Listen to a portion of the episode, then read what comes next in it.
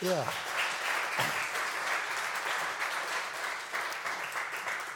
Das ist euer Applaus. Ein bisschen mehr darf es schon noch sein.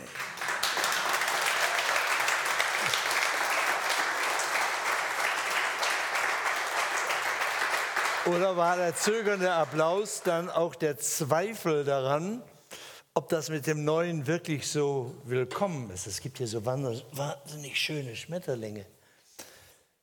Muss ich ein paar von mitnehmen zum Verschenken. Also Neues ist möglich. Uta hat am Anfang gesagt, dass sie Zweifel hatte, ob dieses Thema wirklich ein verlockendes und gutes ist. Das ist ja auch ganz neutral, dieses Thema. Also seit heute, gestern hatte ich das noch gar nicht auf dem Schirm, denn diese Zahl da von dem südafrikanischen äh, Dingsbums, die habe ich nicht so schnell behalten, aber dass das, dass das Objekt Omikron heißt, das ist jetzt neu. Omikron ist da. Ist es schon da? Ist es schon da? Ich las in Nachrichten in Hessen, da wo ich herkomme, wer es vermutet schon, gesehen hat es noch keiner. Also ist was Neues. ist aber nicht erstrebenswert, ne? Ich meine, leider gibt es ja immer wieder mal was Neues, was wir überhaupt nicht brauchen. Insofern ist der, die Aussage, Neues ist möglich, nach der Geschichte, die wir von Dilek gehört haben, ist es natürlich schon mal klar, ist das, Mann, wenn das möglich ist. Na gut, er denkt vielleicht, schön für die, bei mir war es Gott sei Dank nicht so schlimm. Mein Bedarf, mein Bedarf äh, für Neues ist nicht, so, ist nicht so riesig groß. Es gibt ja auch Leute, die haben wirklich Angst vor Neuem. Die sind von Herzen äh, von dem Wunsch erfüllt, dass möglichst alles so bleibt, wie es ist. Und dass es gut ist und dass vielleicht ein bisschen mehr davon, weil vom Guten kann man nie genug kriegen. Aber wirklich neu, da gibt es diesen bekannten Satz, was der Bauer nicht kennt, ne? das grob ausgerückt heißt, das frisst er nicht, aber auch Bauern essen ja. Das heißt, es gibt, es gibt eine tiefe menschliche Haltung, die sagt also, das Elend, das ich kenne, ist mir manchmal lieber als das Paradies, von dem ich nicht weiß, wie es funktioniert. Also da, deshalb, ich bin aus meiner Beobachtung der Situation mit Menschen durchaus skeptisch, ob es ein überwiegendes Verlangen gibt von bei Menschen, ich will unbedingt was Neues haben. Ich will da jetzt nicht pauschal urteilen. Wer in sich spürt, das ist mein Drang, ich möchte immer was Neues, immer was Neues, okay. Aber dann erlaube ich mir zu sagen, dann gibt es zumindest auch die ganze, eine ganze Menge Leute, bei denen das, ist das nicht so. Die haben geradezu eine Abneigung dagegen, dass was Neues kommt. Es soll vertraut bleiben. Denn das, was ich habe, gibt auch eine gewisse Sicherheit. Ich weiß, wie es funktioniert. Könnte ich jetzt lange darüber reden, wie schwierig das für viele Menschen ist. Das hat in unserem Land politische Folgen. Die, die Umbrüche, die viele Menschen im äh, früheren DDR-Gebiet erlebt haben, um, um 89, 1989, so viele Unsicherheiten geschaffen. Das sagen, da hast du das Maß voll von Neuem, auf das du dich einstellen musst das, wenn du morgen gekündigt wirst, überraschend ist das auch was Neues. Ne? Brauchst du auch nicht. Also Neues ist leider möglich, ob es wünschenswert ist. Nun, wie packe ich das an? So, so äh, besinnliche Aussagen, wie ich dir bisher gemacht habe, helfen ja nun auch wirklich keinem weiter. Das sehe ich auch wieder ein. Deshalb nehme ich meine Zuflucht hier an jedem Abend zur Bibel. Und ich möchte heute äh, zwei Reiche vergleichen. Also reiche Leute. Weil es gibt eine spannende Situation im Neuen Testament, im Lukas-Evangelium. Matthäus, Markus, Lukas ist das dritte. Da gibt es äh, die Schilderung von Lebensberichten von zwei Männern, die hatten eins gemeinsam. Sie waren beide reich. Und weil sie reich waren, hatten sie gesellschaftlich Macht und Einfluss und waren entweder respektiert oder gehasst oder so, ist ja auch dem Motto, wenn du mich verliebst, sollst du mich wenigstens fürchten. So, beide waren, also wenn du reich bist, hast du auch Macht und Leute respektieren dich. Das war bei beiden gleich. Und beide hatten das Gefühl, das kann doch nicht alles gewesen sein. Das ist überhaupt eine klassische, wichtige, regelmäßige Erfahrung, die wir in unseren Breiten der Welt machen. In der Gegend, wo die Leute so reich sind wie vergleichsweise nirgendwo in der Welt.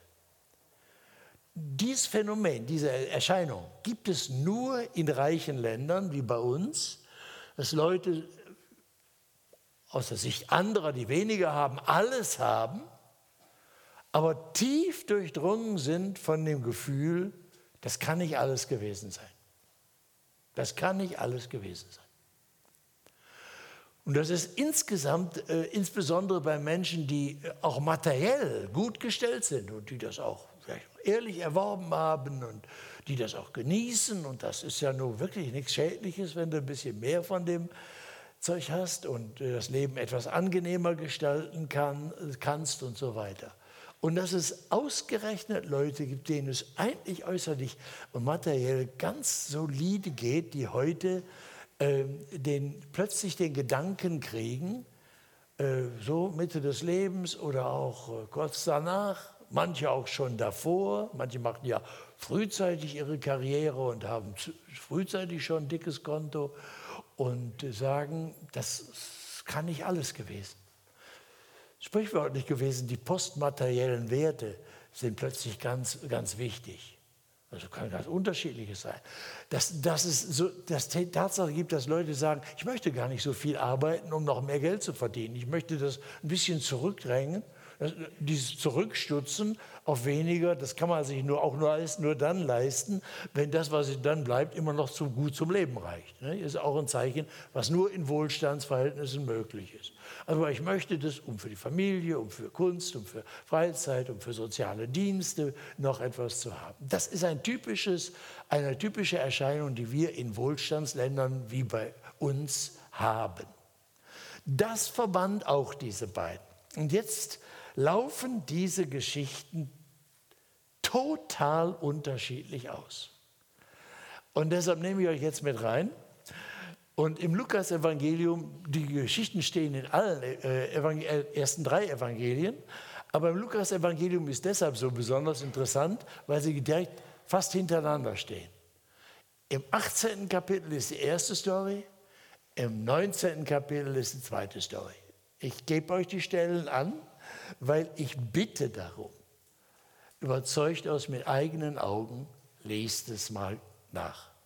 Prüft auch das, was ich sage, ob das wirklich stimmt. Und vielleicht habt ihr ganz andere Gesichtspunkte dann plötzlich, die euch überraschen. Also, Lukas Evangelium Kapitel 18 und 19. Das ist um die Seite 99, 98, 99. Plus minus, die Bibeln sind ein bisschen anders, so aber in meiner Bibel da an der Stelle. So, die, wer ist der erste Typ? Der erste Typ, von dem heißt es, und es fragte Jesus, ein Oberer, also einer, der äh, Führungskraft war, äh, obere Gesellschaftsschicht, guter Meister, was muss ich tun, damit ich das ewige Leben erbe? Nun kann man das schnell übersetzen, also da keine falschen Vorstellungen. Der wollte nicht, was kommt jenseits nach der Tode nur, sondern er fragte nach einer Lebensqualität, die konkurrenzlos ist und Bestand hat. Denn er war Jude und er wusste, ewiges Leben, das ist nicht nur Kaugummi-Leben, das ewig weitergeht, sondern Gottes Wirklichkeit ist eine schöpferische, starke Wirklichkeit, der, der das Universum geschaffen hat. Meine Güte, was muss dessen Lebensqualität sein? Wenn schon seine Schöpfung, die wir sehen können, so blühend, so kraftvoll, so vielseitig, so strotzend vor Energie ist. Das hat er gemacht, wie muss das in ihm selber sein? Teilhaben an diesem schöpferischen Leben des Schöpfers.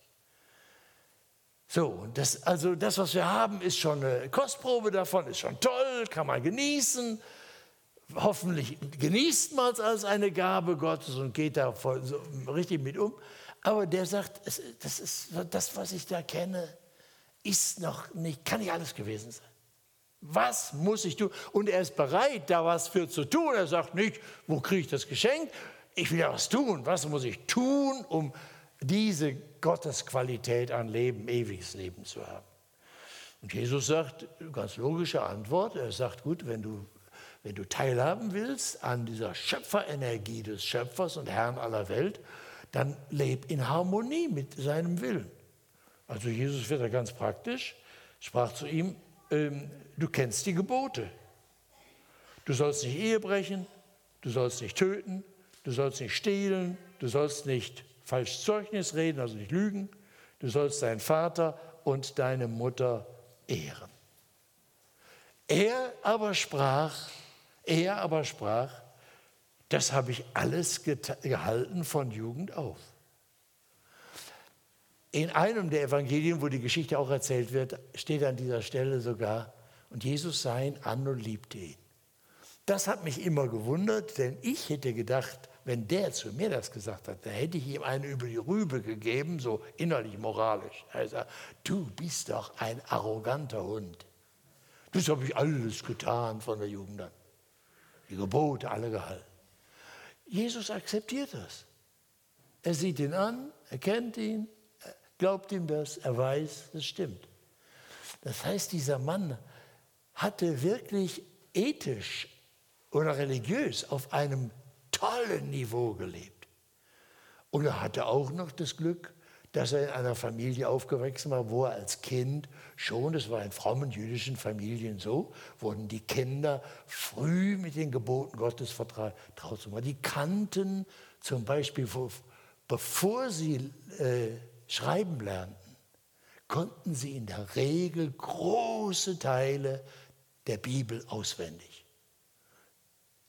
Das ist eine wissenschaftliche Erkenntnis, dass man am wieder das nicht erklären, bei der hebräischen Sprache, wo es keine Vokale drüber geschrieben gibt, sondern nur die also Konsonanten, kannst du mal nach Tel Aviv gehen und also die Straßennamen lesen, selbst wenn du da musst du raten, was heißt das? Du musst das, du musst das Wort eigentlich schon kennen, um es lesen zu können. So, das hat, das hat sehr geprägt äh, im jüdischen Volk. Die kannten die Gebote Gottes auswendig, weil man in die Familien gelernt hatte, damit man sie anwenden konnte. So, das hatte ihn geprägt. Und Jesus liebt ihn und schaut ihn voller Sympathie an. Den, der ist auf einem tollen Start der hat eine Sehnsucht nach mehr, nach erfülltem Leben, nach Qualität, Lebensqualität und hat eigentlich schon eine tolle Portion davon erlebt und ist sowas wie richtig auf der Spur, dass man dabei stehen möchte und Beifall klatsche. Und Jesus liebt ihn und sagt ihm, eins fehlt dir. Er legt den Finger jetzt, was fehlt dem? Der hat doch schon so viel. Was fehlt ihm? Was muss ihm geschenkt werden, damit er seine Lebenssehnsucht erfüllt bekommt? Und dann sagt er ihm, was fehlt. Jesus schaut ihn an und zeigt ihm, wo die Konstruktion seines Lebens total falsch ist. Er, Jesus macht den Test. Was sagt er ihm? Als Jesus das hörte, sprach er zu ihm, es fehlt dir noch eins. Verkaufe alles, was du hast und gib es den Armen, so wirst du einen Schatz im Himmel haben und komm, folge mir nach. Er sucht ja Leben aus Gott und Jesus sagt ihm, komm, was du brauchst ist, warum bist du nicht in der Gemeinschaft mit Gott, obwohl du die Gebote Gottes gehalten hast? Eigentlich sollte man doch denken, wer so die Gebote Gottes beachtet, der will doch in Gemeinschaft mit Gott leben. Warum hast du das Gefühl, das reicht alles nicht? Dann sagt er, pass auf, der Konstruktionsfehler in deinem Leben ist, du hast einen ganz anderen Gott. Du hast was verwechselt. Du glaubst an die Dinge anstatt an den Schöpfer der Dinge. Du hängst an deinem Besitz, an deinem Reichtum. Und das ist ja was Schönes, reich zu sein. Das ist ja nichts, was man, was man nicht gerne hätte. Aber es sagt, du tausch das. Alles, was du hast, vergeht. Und wenn du dich an die Dinge hängst, gehst du mit den Dingen zugrunde. Du verlierst alles. Deshalb sagt er, er will ihm was Gutes sagen. Lass los. Das ist, als ob du an irgendeinem so, so Balken, der im Rhein treibt, dich festklammerst, um nicht zu ersaufen, aber du wirst mit dem Balken abgetrieben.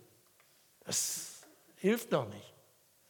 Lass los, du, du musst dich an dem, der dich retten kann, am Schöpfer anklammern. Lass los und von manchen Dingen wirst du innerlich nur frei, indem du auch äußerlich frei wirst. Deshalb sagt Jesus ihm nicht, ja, du musst mal gucken, ob du auch innerlich zu, zu deinem Reichtum auf Abstand gehen kannst. Er weiß genau, was dieser junge Mann braucht, dieser Reiche. Wirklich einen Schnitt. Löst dich von deinem Götzen. Ein Gott ist nämlich das, jeder hat einen Gott. Ich behaupte immer, wenn einer sagt, er glaube nicht an Gott, gib mir 25 Minuten Zeit, um dir Fragen zu stellen, dann weißt du, wer dein Gott ist. Ein Gott, jeder hat einen Gott. Das muss nicht der sein, wo man die Religion auf dem Papier, die Lieder singt, sondern ein Gott ist die höchste Macht meines Lebens, der mich am meisten bestimmt. Und zwar darum, weil er mir die Sicherheit gibt, die ich unbedingt zum Leben brauche und die Anerkennung, das Ansehen. Denn kein Mensch essen und trinken muss man und man muss atmen, aber das reicht nicht zum Leben. Jeder Mensch braucht ein Mindestmaß an Sicherheit. Also wenn ich nicht sicher, sicher sein kann, dass ich hier die nächste Minute überhaupt äh, stehen kann und reden kann, weil irgendjemand kommt und mir auf den Schädel schlägt, dann kann, ist mein Leben futsch. Das heißt, du brauchst ein Mindestmaß an Sicherheit und du brauchst ein Mindestmaß an Anerkennung. Didek hat das ja vorhin erzählt, wie zerstörerisch das für ein Leben ist, wenn du vermittelt bekommst, du bist nichts und du kannst nichts. Nicht wahr? Und dann reagiert man darauf und viele reagieren darauf aggressiv und mit Gewalt. Sie sagen, wenn er mich schon nicht liebt, dann sollte er mich wenigstens fürchten. Es kommt aus, äh, ganz viel aus der, ganz viel Gewalt. Gewalt kommt nie aus Stärke, sondern immer aus, aus der äh, Ohnmacht, aus diesem schwarzen Loch. Ich bin nichts, ich kann nichts. Da tröste ich mich dadurch, dass ich einen platt mache, damit es dem ich einen sehe, dem es noch schle äh, schlechter geht als mir. Das ist dann der Trost, den sich jemand holt, der Gewalt ausübt und andere kaputt macht. Es kommt nie aus Stärke, sondern kommt immer aus der tiefen, aus der tiefen Wertlosigkeit, die man in sich erfindet, findet. So, und deshalb legt Jesus voller Liebe, er liebt diesen Kerl, legt er den Punkt auf, den Wund, auf die Wundestelle in seinem Leben. Du hast einen Gott, der dich betrügt und an den klammerst du dich und du meinst, du kannst den nicht loslassen, weil er dir die Sicherheit für dein Leben gibt. Gut, das hast du akzeptiert, so lebst du, aber jetzt sagst du, ich will aber jetzt trotzdem auch noch was Zusätzliches. Ich will noch mehr. Nein, sagt Jesus, Du brauchst nicht mehr, sondern es muss was neu werden. Du brauchst eine neue Lebenskonstruktion, eine neue Rangliste. Wer ist das wichtig, die wichtigste Macht in deinem Leben? Wer bestimmt, wenn es heiß auf, äh, heiß auf heiß kommt in deinem Leben, was ich tue, was du nicht tust? Das ist dein Gott. Der Test läuft. Und wie geht er aus? Was heißt er hier? Also er sagt, Jesus, verkaufe was du hast, gib es den Armen. Das ist jetzt nicht die Meinung, wenn du das Tolles getan hast, dann kriegst du den Friedensnobelpreis, weil so moralisch, du hast noch mehr getan. Nein, es geht nicht darum, mehr zu tun. Du hast einen Schatz im Himmel, komm, folge mir nach. Das heißt, häng dich an Jesus, weil in ihm der lebendige Gott dir ganz nahe gekommen ist. Vertrauen an Jesus. Da wirst du die Geborgenheit, die Sicherheit finden, das Ansehen. Was haben wir vorhin wunderbar gehört? Ich bin so geliebt. Jesus sieht mich an, ich weiß, ich bin so kostbar. Er hat den letzten Blutstropfen für mich geopfert am Kreuz. So sehr hat Gott die Welt geliebt, dass er seinen einzigen Sohn gab, damit alle, die dem vertrauen, nicht verloren gehen. So wird das Evangelium von Jesus selbst zusammengefasst. Verstehst du? Also darum sagt er, komm, lass den Götzen los, dem du glaubst, dass er dir Sicherheit und Ansehen gibt. Trenn dich äußerlich, um innerlich loszuwerden und häng dich an mich. Komm, folge mir nach. Das ist der Punkt. Das ist die Antwort. Das ist die Hilfe. Neues ist möglich, wenn Jesus ruft und das anbietet.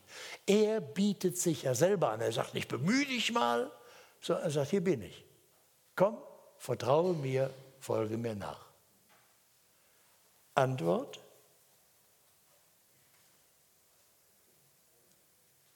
Als er das hörte, wurde er traurig, denn er war sehr reich. An einem Bericht, Parallelbericht heißt es doch, er wurde sauer und er ging weg. Er kapiert genau und sagt, das will ich nicht. Er will nichts Neues. Er will das alte Leben, aber mehr. Er hat das Gefühl, das kann nicht alles gewesen sein, aber besteht darauf, dass seine Lebenskonstruktion zuerst kommt mein Job, zuerst kommt das Geld und das ist die Sicherheit und der Rest ist dann äh, die verbesserte Qualität des Lebens. Und Jesus sagt, du täuschst dich. Was dir fehlt, ist was ganz anderes, das was Neues anfängt. Und das will er nicht. Und er ist richtig sauer und geht traurig weg. Und was mich immer erschüttert an dieser Geschichte ist, Jesus geht gar nicht hinterher. Also ich hätte gedacht, warum geht Jesus jetzt nicht hin und sagt, lass uns das doch mal überlegen. Ich habe schon lange keinen mehr getroffen, der so gute Voraussetzungen mitgebracht hat wie du die Fragen so gut gestellt hat, die Bereitschaft, sich zu ändern, so gut war, äh, der so nach den Geboten äh, Gottes. Also ich meine, du wirst doch, du bist doch fast drin, das, das schaffen wir doch. Jesus, was sagt Jesus? Jesus sagt, Jesus sah, sah, dass er traurig geworden war. Da sprach er, wie schwer kommen die Reichen in das Reich Gottes. Ist es leichter, dass ein Kamel durch ein Nadelöhr geht, als dass ein Reicher in das Reich Gottes kommt? Da stehen die anderen ringsrum, die zugehört haben und sagen, ja, wer kann dann gerettet werden? Die spürten alle, Mensch, wir sind doch alle so wie der, haben nicht vielleicht alle so viel Geld wie der, aber im Prinzip ticken wir doch ähnlich. Da sagt Jesus wenigstens das tröstliche Wort, was bei den Menschen unmöglich ist, das ist bei Gott möglich. Aber der Mann geht. Er will nichts Neues. Er testet noch nicht mal, ob Neues möglich ist. Er will es nicht testen.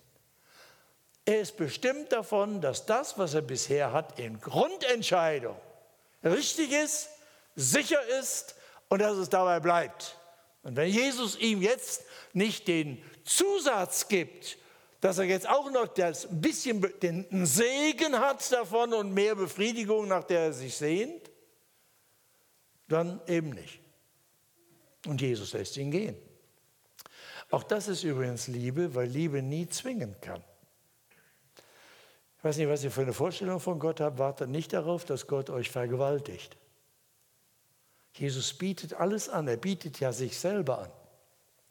Er tut es nicht nur in Worten wie in diesem Gespräch, sondern er wird es tun, indem er ans Kreuz geht und für uns stirbt.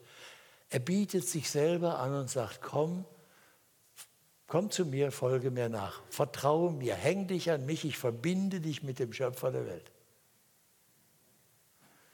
Und das ist eine Bitte und eine Einladung. Und wenn du sagst, ich weiß es besser, das ist mir viel zu unsicher, das will ich nicht. Das nennt man übrigens Christentum in Europa. Dass man sagt, natürlich glauben wir auch irgendwie an Gott, und, aber natürlich eine Existenz wird durch das, was ich besitze, äh, gesichert. Machen wir uns nichts vor, der Rest ist Deko. Ja, sagt er, so ist es. Und so geht ihr vor die Hunde, mit eurem Reichtum. Ihr könnt das, was ihr habt, den Reichtum noch nicht mal als eine Gabe Gottes würdigen, sondern ihr müsst es missbrauchen als Gott an Götze. Da hat Jesus ganz knallhart gesagt, der Mensch kann nicht Gott dienen und dem Mammon. Er wird den einen hassen und den anderen lieben oder. Na, wir, manchmal habe ich gedacht, Christentum in Europa ist der Versuch, Jesus zu widerlegen und zu sagen, wir schaffen das gut beides. Wir schaffen gut beides. Schau uns mal zu. Nein, sagt Jesus, du wirst sehen, es wird nicht gehen. Der geht. Bah, die Leute ringsrum im äh, Kreis seiner Schüler sind total deprimiert, sagen, das ist ja für uns, der kann schon. Jesus tröstet sie mit dem Satz, was bei den Menschen nicht möglich ist, äh, ist bei Gott möglich. Und deshalb ist so wichtig, dass Kapitel darauf sofort die zweite Story von dem Superreich entsteht. In Kapitel 19 beginnt es, Jesus ging nach Jericho hinein und zog hindurch. Und siehe, da war ein Mann mit Namen Zachäus, der war ein Oberer der Zöllner und war reich. Also Zöllner müsst ihr jetzt nicht denken, dass das hier wie hier an der Grenze ist. Äh, sondern Zöllner war damals, das, waren, das war eine, ein Lumpenpack. Die waren verhasst, weil sie äh, also im Auftrag der römischen Besatzungsmacht die Steuern einzogen. Die, Steu die Römer sagten also, drei Prozent von dem und dem vom Einkommen oder was, um Handel, wollen wir als Steuern haben und äh, für den Service das einzutreiben, dürft ihr den Satz, Steuersatz so hochsetzen, wie ihr es mag. Und die nahmen dann nicht drei, sondern haben dann 25 Prozent und von den drei Prozent lebten sie. Ne? Die waren total verhasst. Die waren absolut mächtig, weil man gegen sie nicht ankam. Und ich sehe im Geiste die Villa von, ich, hab, ich habe ein Jahr lang als äh, Vikar äh, auf der Westbank gearbeitet, in Jerusalem vor dem Sechstagekrieg auf arabischer Seite und äh, in, war dann in Jericho.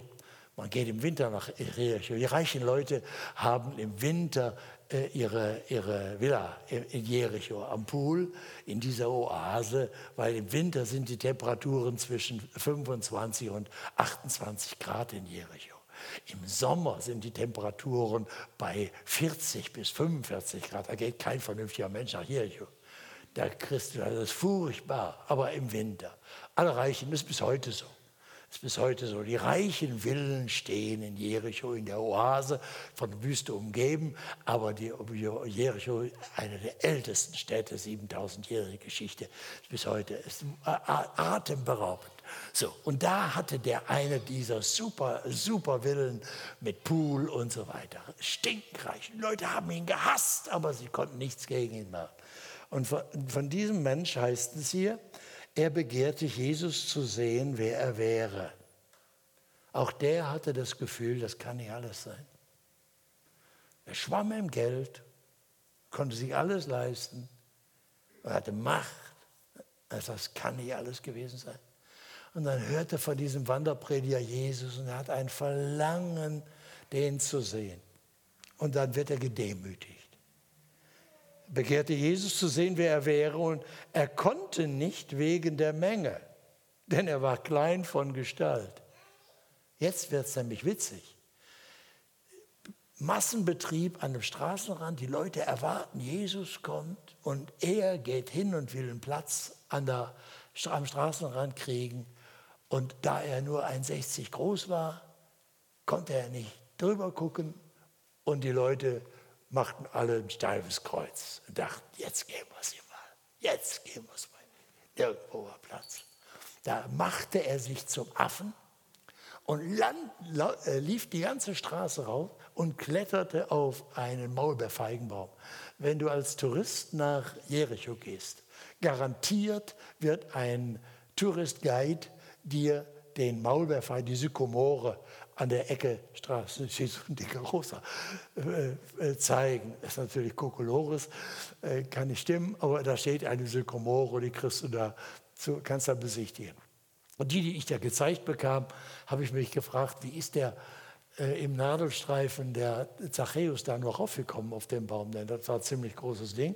Aber jedenfalls stell dir das vor, so ein reicher, wohlhabender Mann, wahrscheinlich fein gekleidet, der rennt durch die Stadt und macht sich zum Affen und klettert auf den Baum, sodass die Teenager grinsen und lachen. Guck dir mal den Opa an, da oben, da hängt ein Baum, wie so ein Papagei.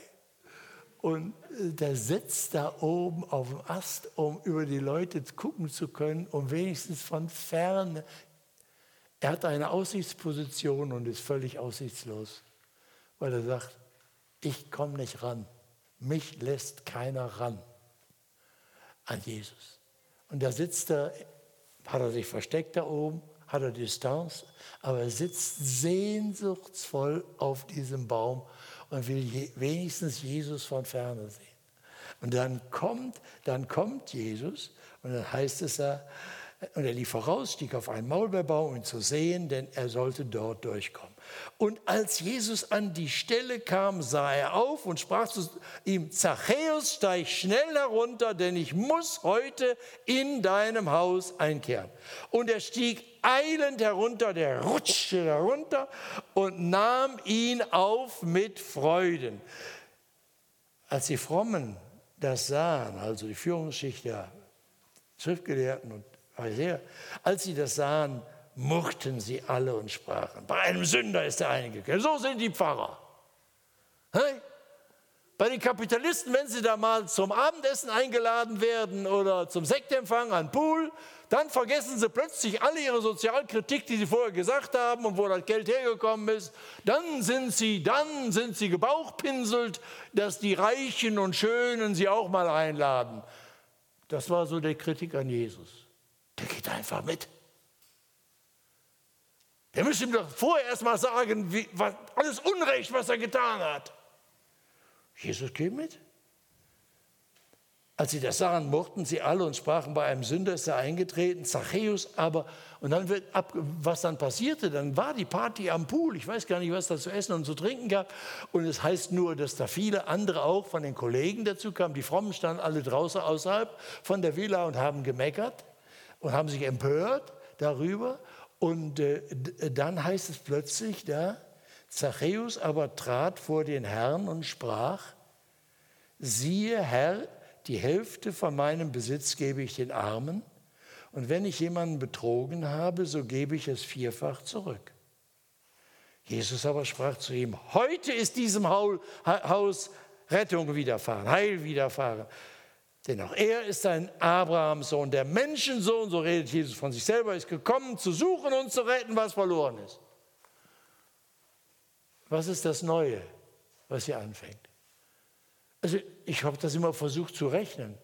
Die Hälfte seines Vermögens hat er den Armen gegeben, weil er wusste, ich habe das ja alles mit Erpressung, Betrug und Ungerechtigkeit erworben. Und dann sagt er aber ausdrücklich noch, wo ich betrogen habe, gebe ich vierfach zurück. Also nach Adam Riese muss der pleite gewesen sein zum Schluss. Ja, ist das was Neues? Ist das ein Neuanfang, äh, den man sich ersehnt? Da kann man doch verstehen, dass ganz viele Leute sagen, so habe ich mich nicht gewettet. Dass du mir meine Probleme wegnimmst, das wäre toll. Aber der hat eine Erfahrung mit Jesus gemacht. Und es wird gar nicht im Einzelnen beschrieben, hat Jesus mit dem geredet, was haben die geredet, wie war das? Da war, lief diese Party und es heißt auch nicht, dass Jesus ihn aufgefordert hat, aber jetzt bin ich ja hier, hat doch gut geschmeckt und so, ich stehe auch zu dir, ich bin ja inklusiv unterwegs, auch mit Typen wie dir, aber jetzt müssen wir mal darüber reden, äh, ob du nicht auch in Sachen Gerechtigkeit in deinem Leben was ändern. Kein Wort, dass Jesus da was gesagt hat. Wissen nicht, was er ihm gesagt hat. Allein die Präsenz, allein die Tatsache, dass Jesus gesagt hat, ich, er interessiert sich nicht mehr für die ganze, ganze religiös interessierte Bevölkerung von Jericho, die da Spalier steht, äh, seinetwegen an den Straßen und sagt, guck den einen an, den sie alle ausgegrenzt haben und sagt, bei dir muss ich heute rein, heute muss ich bei dir rein. Und darauf reagiert er und macht eine Erfahrung, die so umwerfend ist, dass die Lebenskonstruktion Er lässt zu, dass durch Jesus die ganze Konstruktion seines Lebens total neu wird. Das ist genau der Punkt. Was bei dem religiösen Reichen nicht gelungen ist, der sagte, äh, nicht mit mir, der traurig weggeht und dem Jesus nicht helfen kann, passiert bei diesem gottlosen Hund, dem das niemand von den religiösen Freaks zugetraut hat, dem sie alle nur moralisch die Leviten gelesen haben. Der macht eine Erfahrung mit Jesus, dass Gott ihn in die Arme nimmt, seine ganze Sünde kennt und sagt, Jesus sagt, ich bin dazu gekommen, dass die Verlorenen gerettet werden. Und das kann nur er. Dann gibt es einen dramatischen Neuanfang. Ja. Neues ist möglich. Wir sagen mal, warum gelingt es bei dem einen und beim anderen nicht? Ja, ich meine, wenn man jetzt schon das beim Menschen abhängig machen müsste, dann musst du doch sagen, der Erste, der hatte doch menschlich gesehen die viel besseren Voraussetzungen, eine positive Entscheidung zu treffen. Der hatte die entsprechende Erziehung, die hatte religiös und moralisch alle, charakterlich alle Voraussetzungen. Der zweite, der Zachäus, das war doch ein Lump, der hatte seine, seine, sein Gewissen ruiniert, indem er schon tausendmal totgeschlagen hatte, der hat Leute ausgenommen und geschunden und hatte, hatte sich hart gemacht und seine Millionen so verdient. Der hatte menschlich gesehen doch gar keine Möglichkeiten, meine Kurve zu drehen. Das ahnte er ja auch. Und deshalb rennt er ja auch und sagt, es ist mir jetzt egal, ob ich mich zum Affen mache hier, die Leute mich auslassen, ich will Jesus sehen. Wenigstens von Weitem sehen. Und dass das dann so eng an Kontakt wurde, das hat er sich gar nicht geträumt. So, das ist es jetzt. Zwei Reiche im Vergleich. Und äh, es gibt keine Ausrede. Keiner kann sagen, das, das, kann also nicht sein, so wie die Jünger das gesagt haben. Wer kann dann gerettet werden, wenn das schon so, das ist doch Quatsch, sagt Jesus. Das hängt nicht an euren Möglichkeiten, sondern wenn ich rufe, hat jeder die Freiheit zu kommen und das Geschenk der Vergebung und der Erneuerung anzunehmen. Ich bin gekommen, um die Sünder zu retten. Wer, mir, wer, aber sich selber und Gott und anderen weismachen will, dass er natürlich Fehler hat, aber dass wir keine Sünder sind. Wir sind ja nicht verloren. Fehler haben wir alle und wir brauchen Reparatur und Segen Gottes es gibt inzwischen gibt es von der Kirche Automaten, wo man sich im Internet Segen abholen kann. Das haben sie begriffen.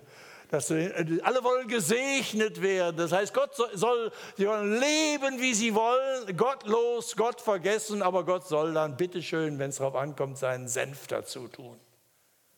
Das ist eine Gotteslästerung. Gott will Neues schaffen und er bietet es jedem an. Und jetzt kann jeder von uns das ja selber beantworten, die Frage, wo ist denn der Punkt in meinem Leben, wo ist mein Gott? Nicht das, was man mit Liedern und so in Worten, Diskussionen sagt, sondern wer garantiert mir die Sicherheit und das Ansehen? Wer bestimmt also, wenn es darauf angeht, wofür ich meine Zeit einsetze, wenn ich wenig habe, wofür ich mein Geld einsetze, wenn es knapp wird? Das sind ja die beiden Testfragen, woraus kommt, was ist das Wichtigste in deinem Leben? Was hat die höchste Macht in deinem Leben? Kannst du den Gottestest selber machen.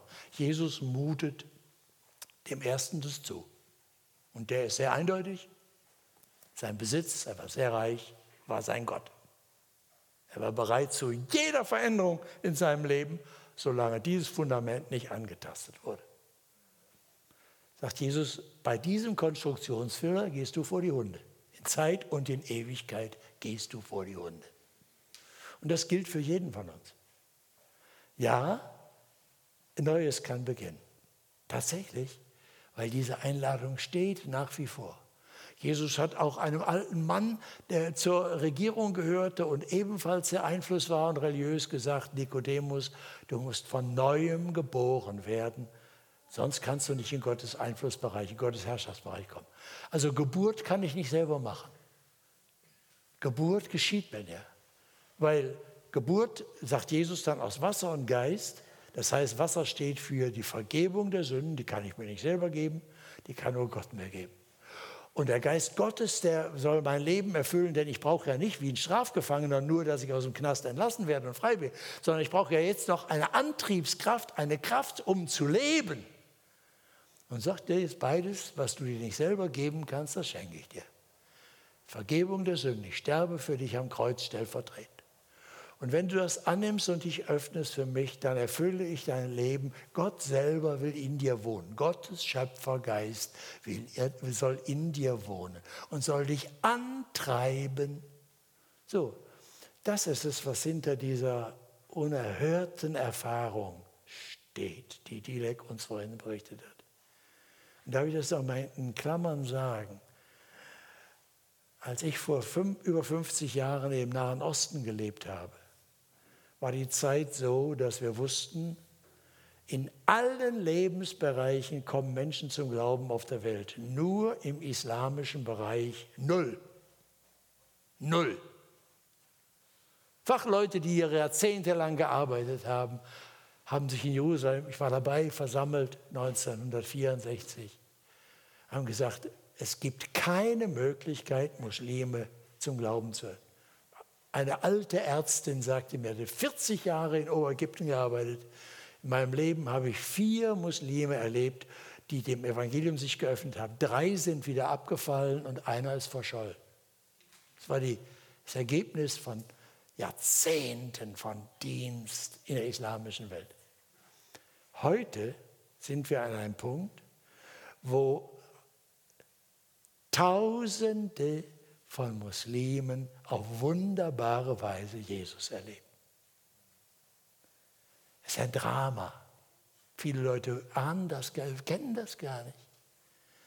Hat, und das, was, was äh, Direk erzählt hat, diese Erfahrung, diese Erfahrung, die uns vielleicht befremdlich war, dass du plötzlich von oben bis unten da erzählen junge Leute, wie sie nachts eine Vision von Jesus haben, obwohl sie nie von ihm gehört haben.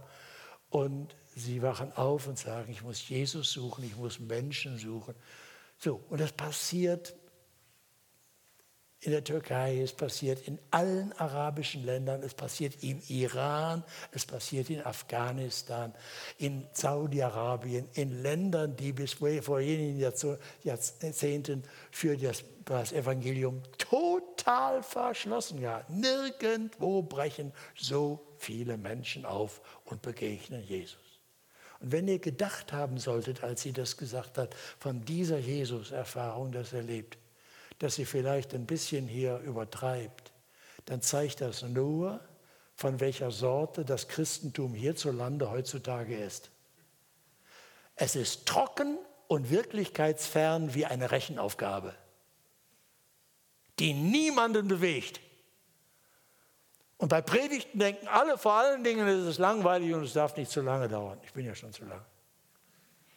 Verstehst du? Weil überhaupt keine Erfahrung von tiefer Begegnung mit der Realität des heiligen Gottes, der Liebe Gottes, des Heiligen Geistes da ist. Und das passiert immer nur dann, wenn Jesus unser Herz gewinnt und sagt, verstehe, du brauchst nicht mehr, komm doch nicht wieder mit der Tour. Im Großen und Ganzen ist die Konstruktion meines Lebens richtig, aber ich brauche jetzt mehr Gefühl, ich möchte jetzt mehr Frieden, ich möchte jetzt mehr Befriedigung haben. Nein, du brauchst eine Neukonstruktion in deinem Leben, das heißt Bekehrung, eine Wendung. Jesus, dir vertraue ich mein Leben an. Und deshalb ist nach meiner Beobachtung die Sache mit dem Neues ist möglich, eine sehr zweischneidige Botschaft. Weil ganz viele unter uns sagen, also nur mal langsam. Mehr ja, aber Neues, na, da bin ich sehr, sehr zurückhaltend. So neu wollen wir es auch wieder nicht. Nun, das ist die Entscheidung. Das ist die Entscheidung. Ich kann da nicht in dein Herz sehen, ich kenne euch ja auch nicht so weiß ja nicht, wo er jetzt steht. Ich habe euch nur mitgeteilt, was Jesus sagt an diesem Vergleich der beiden Reichen. Was ist eure Rolle? Wo findet ihr euch wieder? Wo kommt ihr vor? Wo wollt ihr einsteigen in die Geschichte? Eins ist klar, die Einladung von Jesus steht. Er sagt, komm, folge mir nach. Lass die Götzen los. Kann ja sein, dass in deinem Leben das mit dem Besitz und dem Geld gar nicht so das ist, obwohl es bei vielen so ist. Genau der wunde Punkt. Aber es muss nicht bei allen so sein. Bei anderen ist es andere Punkte. Bindung an Menschen, wer weiß was, irgendwas. Guck, wo dein Götze ist, an dem du hängst, der dich kaputt macht. Und lass dich von Jesus locken zur Umkehr. Komm, kehr um. Er schafft es, dich frei zu machen. Es kann heute Abend sein, ich bete auch heute Abend dieses Gebet wieder an, ich sage aber heute Abend auch gleich dazu, wenn du merkst, dass es um diese Grundkonstruktion deines Lebens geht, diese tiefste Abhängigkeit, dann äh, kann ich dir nur sehr raten, dass du da das vertrauliche Gespräch in der Seelsorge suchst, dass das mal ausgesprochen wird und dass dir jemand beisteht und dass du vor Zeugen sagst, Herr, hier komme ich, Jesus, ich möchte wirklich, ich möchte wirklich, dass du jetzt der Herr meines Lebens wirst. Und ich brauche Vergebung für diesen Götzendienst in meinem Leben. So. Also, ich weiß nicht, wo er steht, aber ich lade euch im Namen von Jesus ganz, ganz herzlich ein, diese Grundentscheidung zu treffen und das Leben auf ein neues Gleis stellen zu lassen. Ja, Neues ist möglich. Das ist eine gute Botschaft. Jetzt hören wir ein Einladungslied und danach biete ich euch dieses Gebet an. Ich sage es noch einmal, damit ihr es überlegen könnt, ob ihr es wirklich als euer Gebet euch aneignen möchtet. Denn das möchte ich nicht, dass ich euch hier verführe zu irgendwelchen Ritualen geplapper, sondern dass du vorher überlegst, ist das Satz für Satz wirklich das, was ich ehrlich beten kann, äh, womit ich kann. Jesus, ich danke dir, dass du mich so sehr liebst. Ich habe deine Einladung gehört. Ich öffne dir mein Leben. Ich bekenne dir meine Sünden und bitte dich um Vergebung. Und dann nenne ihn das, was dir klar ist, wo es brennt und wo die kritischen Punkte sind. Du weißt es. Er hat es dir gezeigt. Und dann sagen wir, danke Jesus, dass du am Kreuz für mich gestorben bist und dass du mir alle meine Sünden vergeben hast.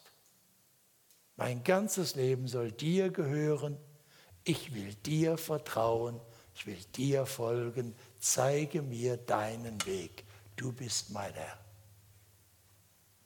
Ich lade dich ein, so ein Anfangs- und Umkehr- und Neubeginn-Gebet dann zu beten. Und jetzt bedenke es, während wir auf das Lied hören.